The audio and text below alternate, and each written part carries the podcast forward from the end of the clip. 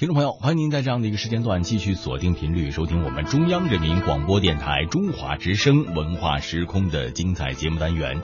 那么，在这个周五的时间呢，跟大家一同来听到的是，呃，一段古文解析，介绍介绍苏轼的两首词。在这次节目里，介绍苏轼的两首词，一首是《定风波》，莫听穿林打叶声；另一首是。别恋花，花褪残红青杏小，由沈天佑写稿。先介绍《定风波》，莫听穿林打叶声。《定风波》，莫听穿林打叶声，作于元丰五年（一零八二年）三月七日。当时，苏轼因为反对王安石变法。而被贬官在黄州。为了深入理解这首词所表现出来的那种复杂微妙的感情，我们先把作者在政治斗争中的遭遇做一个简单的介绍。苏轼从小就怀有远大的政治抱负，曾经期望能够继承和发扬范仲淹、欧阳修等人的事业，在政治上。有所作为，因此，在他考中进士、走上仕途不久，就向朝廷提出了改革政治的主张。由于他对尖锐的社会矛盾的认识没有王安石深刻，所以当王安石提出比他激进的变法主张，并雷厉风行加以推行的时候，他就接受不了了，终于站到以司马光为首的反对变法的旧党营垒中去了。但是苏轼的反对新法与旧党领袖司马光等人的顽固态度是有区别的。对新法，他并没有采取一概否定的态度，凡是新法中符合他所提出的封财强兵。则利等主张的各项措施，他是予以肯定的。为此，他遭到了旧党中顽固派的排斥，激烈的新旧党争，使他遭致了一连串的打击。可贵的是，挫折和不幸没有使他消沉颓丧，他总是以豪爽乐观的性格和随缘自适的人生态度。把自己从苦闷和失意中解救出来，这首《定风波》词就表现了他的这种态度。下面我们开始讲解这首词。在《定风波》词牌下，作者加了一个小序，对为什么写这首词做了说明。小序说：“三月七日，沙湖道中遇雨。”雨具先去，同行皆狼狈，余独不觉。其中沙湖是地名，位于黄冈东三十里。雨具先去，是指携带雨具的人先走了。狼狈是进退都感到困难的意思。现在把这首词朗读一遍。莫听穿林打叶声，何方吟啸且徐行。竹杖芒鞋轻胜马，谁怕？一蓑烟雨任平生。料峭春风吹酒醒，微冷。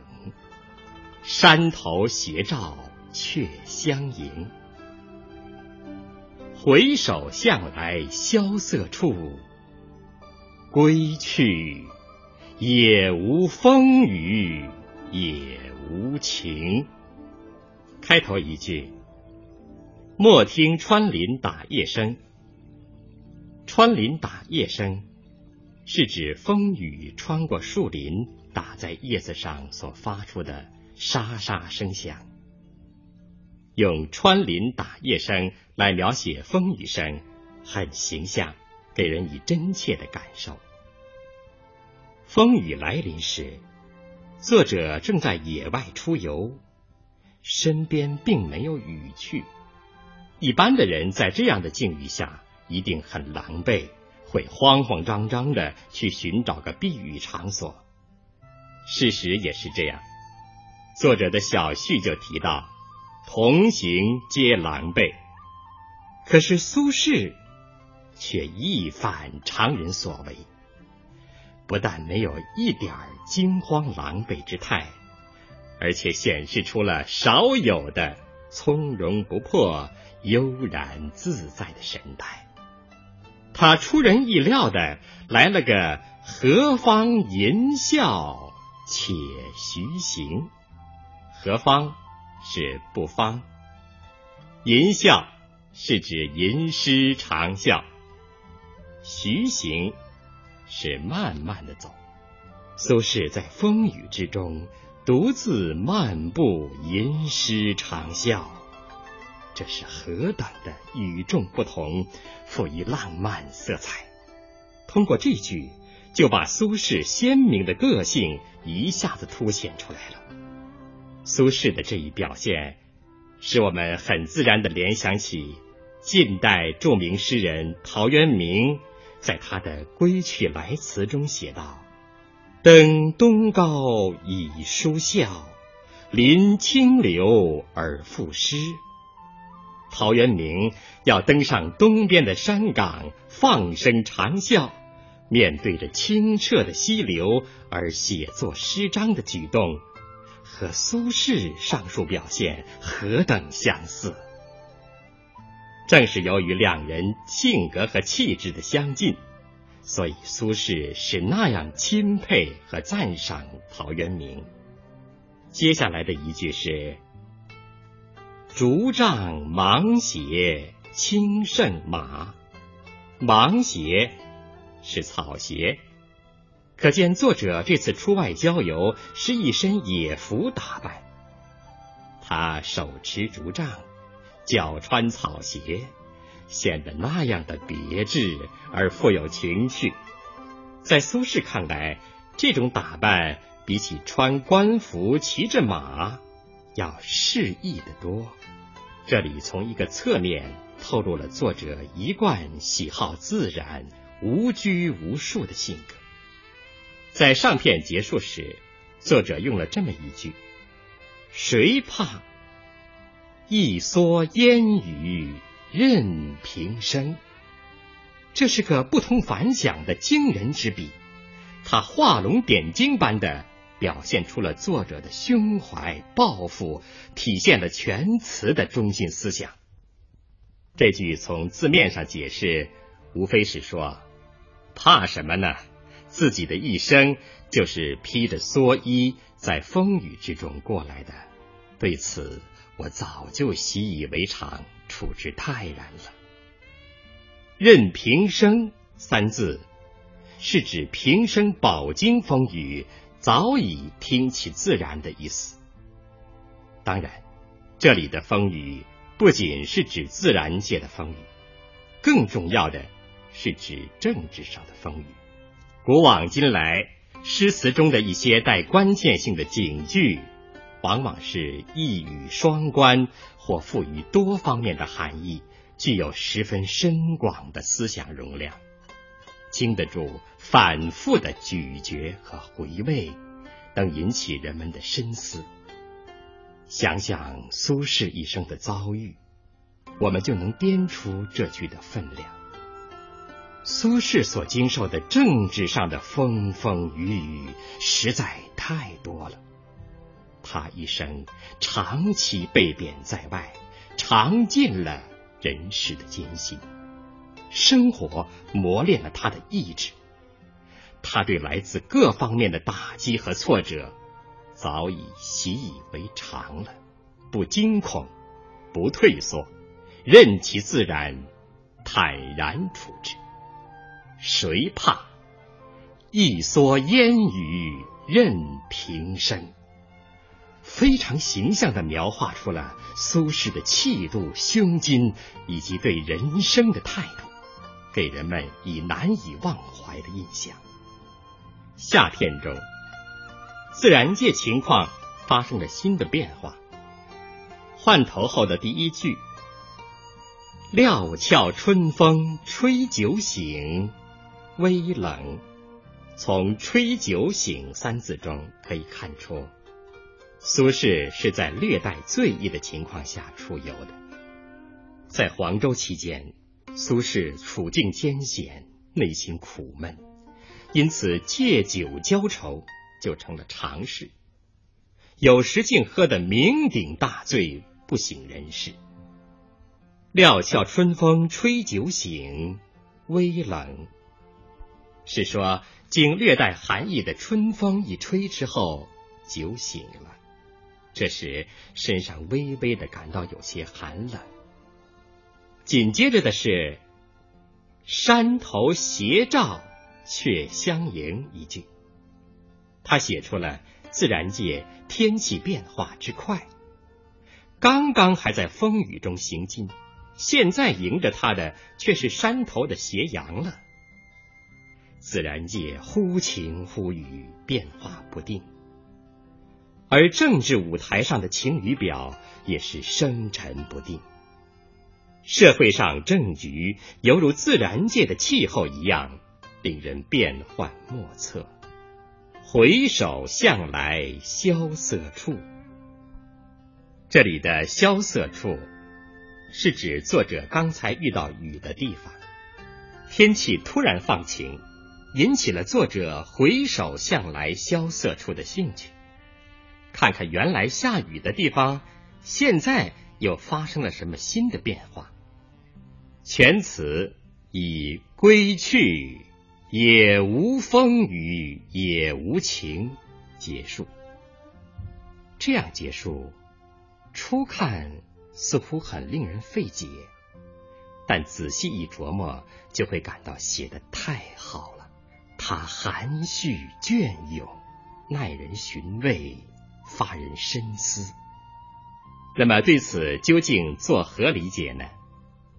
有的同志是这样解释的：政治场合的晴雨表是生沉不定的，不如归去做一个老百姓，不切实际的幻想，也无风雨也无晴。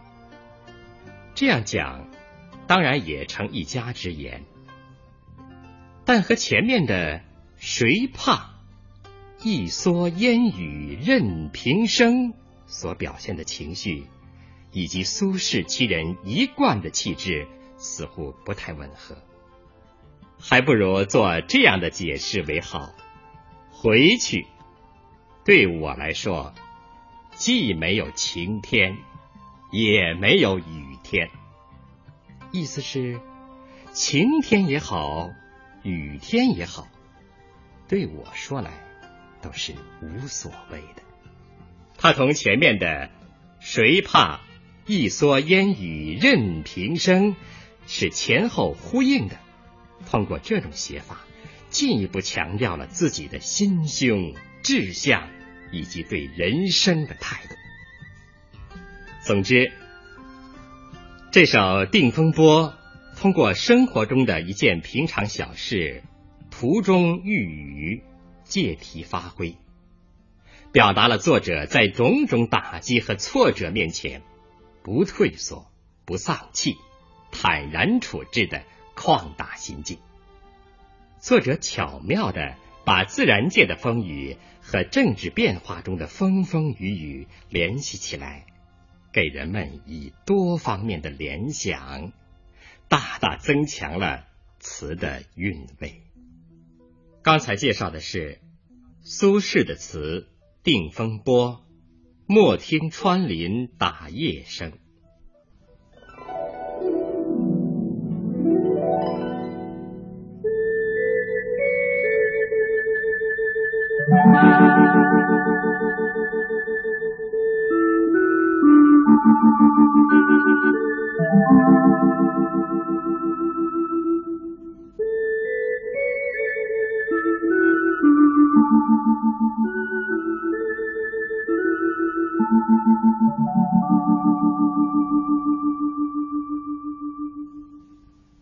在介绍苏轼的《蝶恋花》：花褪残红青杏小。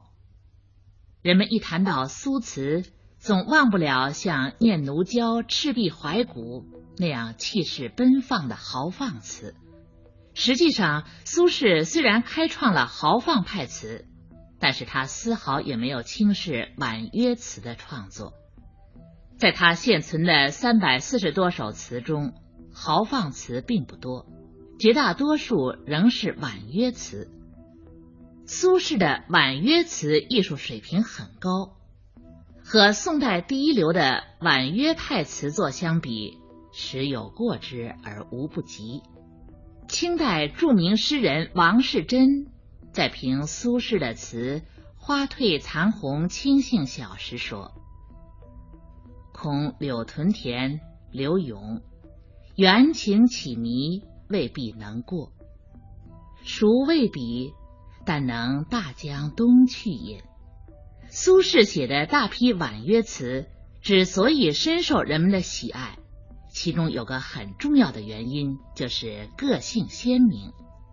苏轼之前的婉约词，尽管艺术上有工拙之别，但是由于这些词所描写的内容几乎相同，语气、句法乃至情调也很相似。所以这些作品的个性就不怎么鲜明。拿冯延巳、晏殊、欧阳修的词来说，就经常相混。